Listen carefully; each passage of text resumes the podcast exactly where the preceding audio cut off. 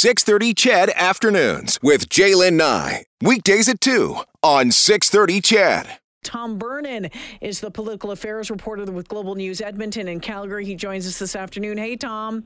When you list it all out like that, I've been a bit busy these last few days, J'lyn. You have been a bit busy, but you know what? What a time to be uh, the political affairs reporter mm-hmm. in in Alberta because there is so very much going on. It's uh, it's really staggering. First off, the restrictions exemption program went into effect today, and uh, uh, boy, oh boy, constant changing on that one too. Yeah, and you, you talk to businesses, and right from the very start, they've been saying it's been put on us again. Right, mm-hmm. it, it's up to us to decide. It's up to us to, to talk to our customers about why we've decided what we've been, uh, what we've chosen. So there, there is a lot of frustration out there, um, and then everything about the, you know, it, it was pretty slick being able to print off your your your vaccine record and that, but then the pointing out that well, it's just a PDF, so it it hasn't been the smoothest roll up, that's for sure. Well, and true, because and then last week uh, they had said that the the program was going to apply to retail stores and libraries, but that mm-hmm. was changed over the weekend as well. Just not, you know, one of the things that we've talked about through this entire thing is communication and getting it right, and it has been a challenge, I think, at all levels of government. Absolutely, and a big part of the frustration is not just communication of when we bring something out, but the lack of communication in between as well, right? So you get all these details on Wednesday, then you don't really hear anything and then it all comes out on the weekend, and mm. businesses are left scrambling, trying to figure it out again. So there's a lot of frustration, a lot, a lot of questions still uh, about exactly how this is all going. So exactly how it's how it's working, how it's rolling out, and and and in part creating uh, frustration as well mm-hmm. inside mm-hmm. um, the United Conservative Party. I mean, not just the COVID response, but um, things about like uh, the curriculum, things like um, Aloha Gate, you name it. Uh, this this burn has is is really starting to catch fire? So we've been hearing for months about discontent at the grassroots level with how Premier Jason Kenney is, is operating in this government, right? There was he signed that grassroots guarantee mm-hmm. during the mm-hmm. 29 election campaign. We're going to be a bottom-up party.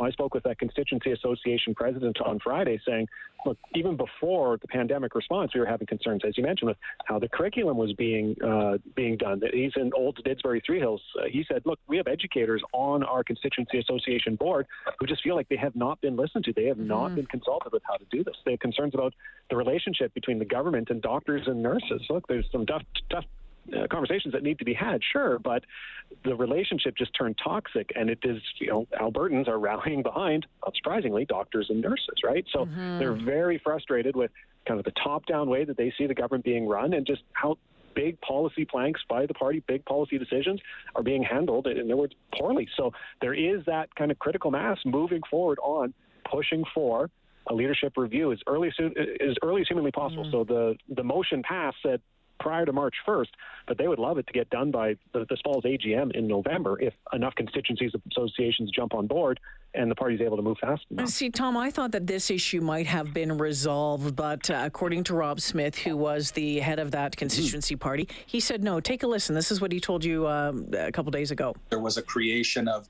not just entitlement, but a, a second set of rules that not everybody was being held to the same standard. That was that infamous Sky Palace mm-hmm. photo there. I mean, I you know, people aren't forgetting things.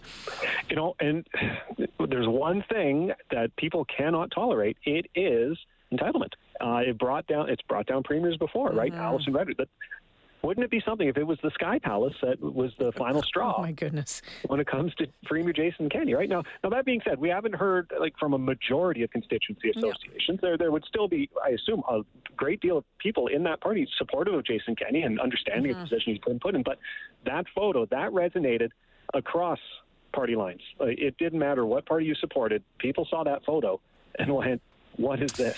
And then the way he handled it after saying, we didn't break any rules. And then a few days later saying, oh, okay, I guess we were sitting a little close together, right? It just was handled poorly. Tom, has there been any comment from the Premier's office on all of this? No. Okay.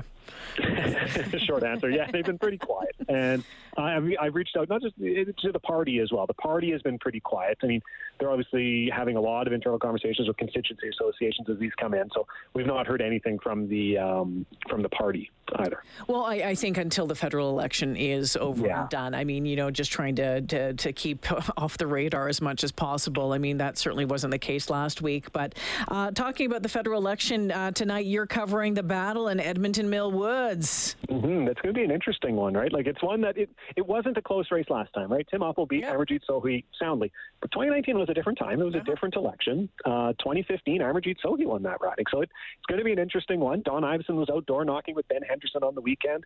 Um, obviously, Tim Uppal has you know his campaign team going strong, so it's one of those ones we're watching. One of really three in Edmonton that we're watching that could be uh, really close tonight. Yeah, well, we were talking about it off the top of the show as well. Edmonton Centre, and I think Edmonton mm. Griesbach as well is going to be fascinating to see what happens.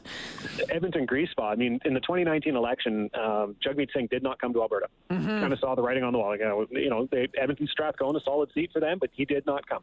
This time around, he came to Edmonton twice, mm-hmm. right? The first week of the campaign and the last week of the campaign. So, what does that tell you about where the NDP sees their potential gain and where they're going to spend their, their travel budget? So, it, it is telling when the federal leader the NDP stops by a riding twice, the first weekend, the last week. So that that's going to be an interesting race there as well, with Blake Desjardins and, and Kerry Diotte. Well, TikTok, eh? The uh, the polls close tonight at 7:30. Uh, we'll have coverage starting right here on uh, 6:30 CHED at six o'clock, and I know I think you guys are kicking it off at seven. Looking forward to your coverage tonight, Tom. Thanks for this.